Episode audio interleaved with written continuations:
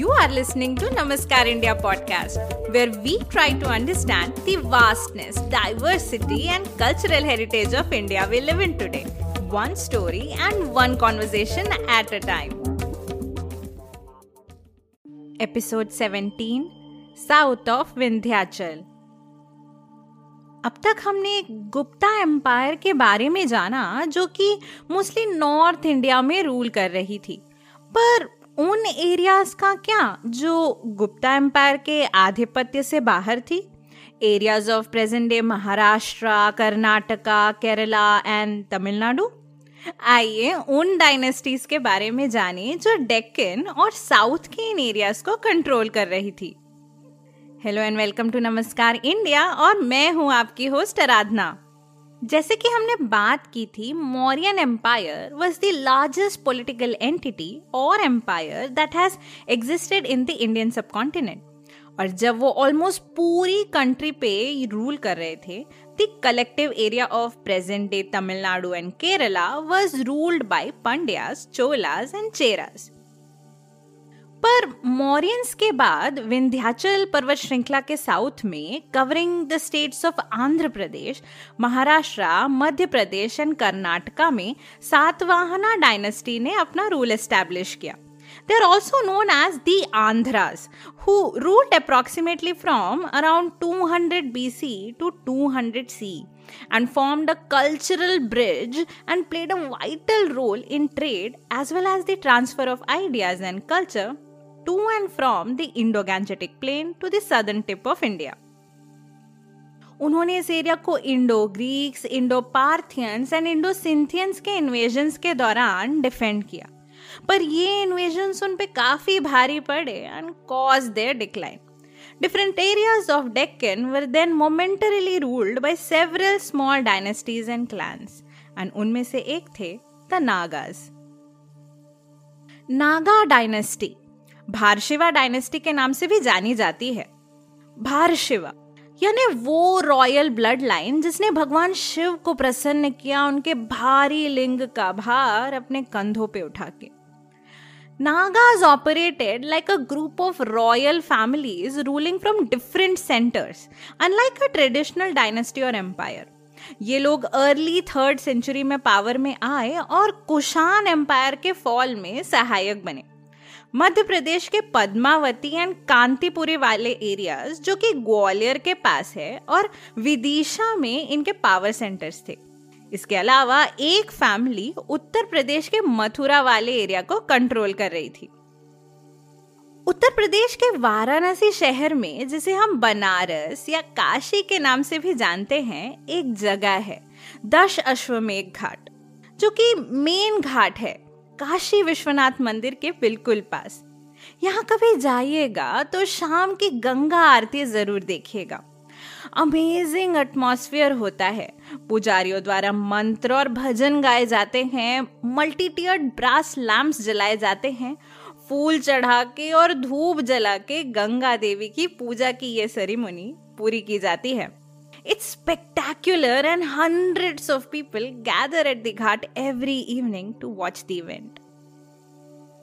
दस अश्वमेघ घाट इस नाम से आप ये अंदाज़ा लगा सकते हैं कि यहाँ दस अश्वमेघ यज्ञ हुए होंगे राइट सो आखिर किसने करा है ये दस यज्ञ?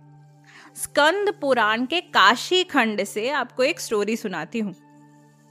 एक बार भगवान शिव को काशी का समाचार जानना था तो उन्होंने योगिनियों को और सूर्य देवता को काशी भेजा।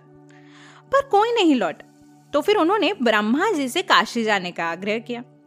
ब्रह्मा जी काशी पहुँचे और उन्होंने एक ब्राह्मण का भेष धर लिया। और वहाँ के राजा दिवोदास से कहा कि वो वहाँ यज्ञ करवाना चाहते हैं, क्योंकि काशी एक पावन भूमि है जहाँ धन धर्म के मार्ग से प्राप्त किया गया है।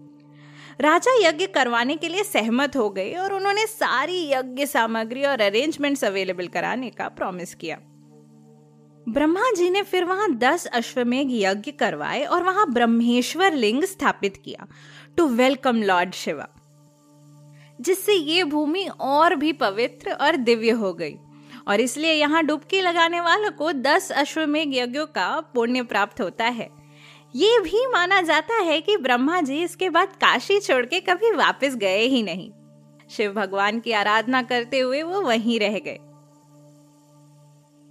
वैसे सोचा जाए तो शिव भगवान तो काशी में हमेशा ही विद्यमान है। काशी विश्वनाथ के रूप में तो फिर उन्हें वहाँ का समाचार कैसे नहीं पता होगा? Maybe wanted to make Kashi even more special Bholenath की लीला भी काफ़ी निराली है। जानते हैं और किसने यहाँ दस अश्वमेघ यज्ञ करवाए? नागा डायनेस्टी के रूलर्स ने। कुशान एम्पायर को हराने के बाद उन्होंने इस एरिया पे अपना कंट्रोल एस्टेब्लिश किया और गंगा जल से अपना राज्यभिषेक किया। इंटरेस्टिंग इजंट इट समुद्रगुप्त जब गुप्ता एम्पायर को एक्सपैंड करने के कॉन्क्वेस्ट पे निकले तो उन्होंने नागास को हराया और उन्हें अपना फ्यूडेटरी बनाया। उसके बाद उन्होंने अपने पुत्र चंद्रगुप्त की शादी नागा प्रिंसेस कुबेर नागा से करवाई। और इन्हीं की पुत्री थी प्रभावती गुप्ता, जिनकी शादी वाकटाका डायनेस्टी में हुई। अब ये वाकटाकास कौन थे? After the Satavahana dynasty the stage was set in Deccan and central India for a local power to stake its claim And in 250 CE, Vindhya Shakti, a Brahmin chieftain, founded the Vakataka dynasty.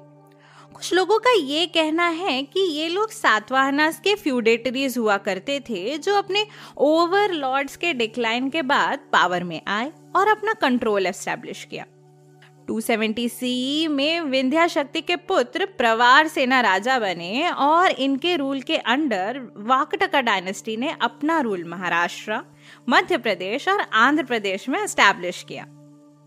प्रवार सेना के चार पुत्र हुए और उन्होंने पूरे kingdom को आपस में बांट लेने का निश्चय किया। History tells that it is a recipe for failure पर शायद उन्होंने हिस्ट्री बुक्स पढ़ी नहीं ठीक से। पर जो भी हो, वाकटकाज ने इंडिया के मैप में अपनी जगह बना ली थी और उनकी काफ़ी प्रेस्टिजियस एंड पावरफुल पोजीशन थी। और उन्होंने उसे नागा डायनेस्टी और गुप्ता एम्पायर के साथ मैट्रिमोनियल अलायंसेस बना के और भी ज़्यादा स्ट्रेंथन किया और अपना इन्फ्लुएंस कोंकण, गुजरात, मालवा और छत्तीसगढ़ तक फैलाया।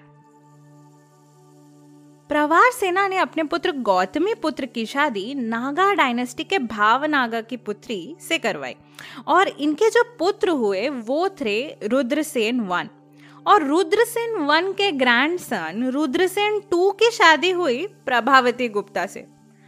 I know all these marriage alliances can get very confusing but the point is Guptas Vakatakas and Nagas were all contemporaries and with these marriage alliances they all became stronger आपको याद होगा किस तरह कुमार गुप्ता और प्रभावती गुप्ता ने मिल के गुप्ता एम्पायर और Vakataka dynasty पे एक सिंगल एंटिटी की तरह शासन किया।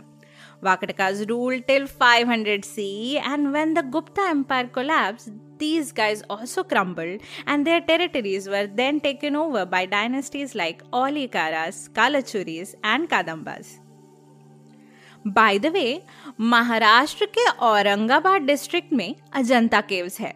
Famous for their early Buddhist temple architecture sculptures and delicately drawn murals it is an A S I protected site as well as a world heritage site okay अब आप भी सोच रहे होंगे कि ये अजंता केव्स का डी टूर क्यों?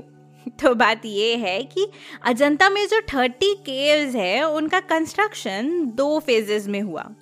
पहला सातवाहना डायनेस्टी के पैट्रोनेज में और दूसरा वाकटका डायनेस्टी के पैट्रोनेज में।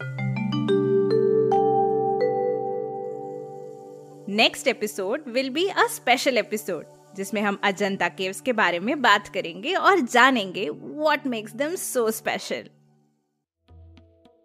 Thank you for listening, and this is your host Aradhna signing off until next time.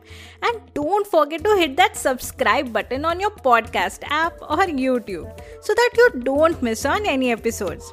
अगर आपको ये एपिसोड पसंद आया तो किसका वेट कर रहे हैं अपने फ्रेंड्स एंड फैमिली के साथ जल्दी से इसे शेयर कीजिए if you have any feedback, you can message me on Facebook, Instagram और Twitter, जिसके लिंक्स आपको एपिसोड के डिस्क्रिप्शन में मिल जाएँगे